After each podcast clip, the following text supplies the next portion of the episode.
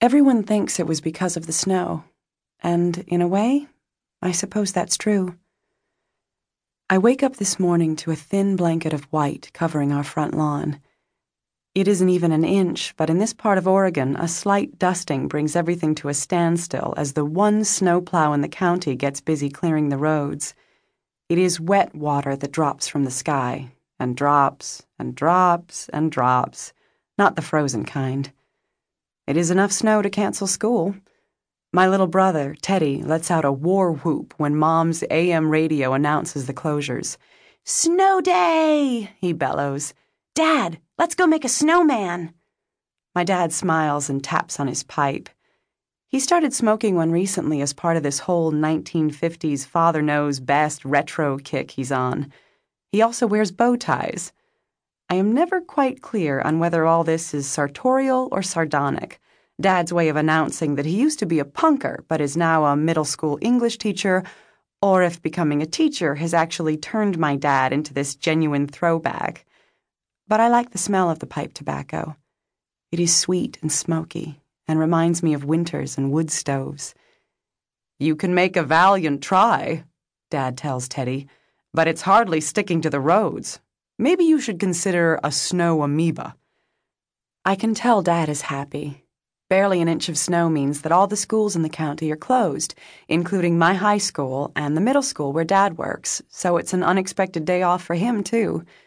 My mother, who works for a travel agent in town, clicks off the radio and pours herself a second cup of coffee. Well, if you lot are playing hooky today, no way I'm going to work. It's simply not right. She picks up the telephone to call in. When she's done, she looks at us. Should I make breakfast? Dad and I guffaw at the same time. Mom makes cereal and toast. Dad's the cook in the family. Pretending not to hear us, she reaches into the cabinet for a box of Bisquick. Please, how hard can it be? Who wants pancakes? I do, I do, Teddy yells. Can we have chocolate chips in them? I don't see why not, Mom replies. Woohoo! Teddy yelps, waving his arms in the air. You have far too much energy for this early in the morning, I tease. I turn to Mom. Maybe you shouldn't let Teddy drink so much coffee. I've switched him to decaf, Mom volleys back. He's just naturally exuberant. As long as you're not switching me to decaf, I say. That would be child abuse, Dad says. Mom hands me a steaming mug and the newspaper. There's a nice picture of your young man in there, she says. Really? A picture? Yep. It's about the most we've seen of him since summer, Mom says giving me a sidelong glance with her eyebrow arched, her version of a soul searching stare. I know, I say, and then, without meaning to, I sigh. Adam's band, Shooting Star, is on an upward spiral, which is a great thing, mostly. Ah, fame, wasted on the youth, Dad says, but he's smiling. I know he's excited for Adam. Proud, even. I leaf through the newspaper to the calendar section. There's a small blurb about Shooting Star with an even smaller picture of the four of them, next to a big article about Bikini and a huge picture of the band's lead singer, punk rock diva Brooke Vega.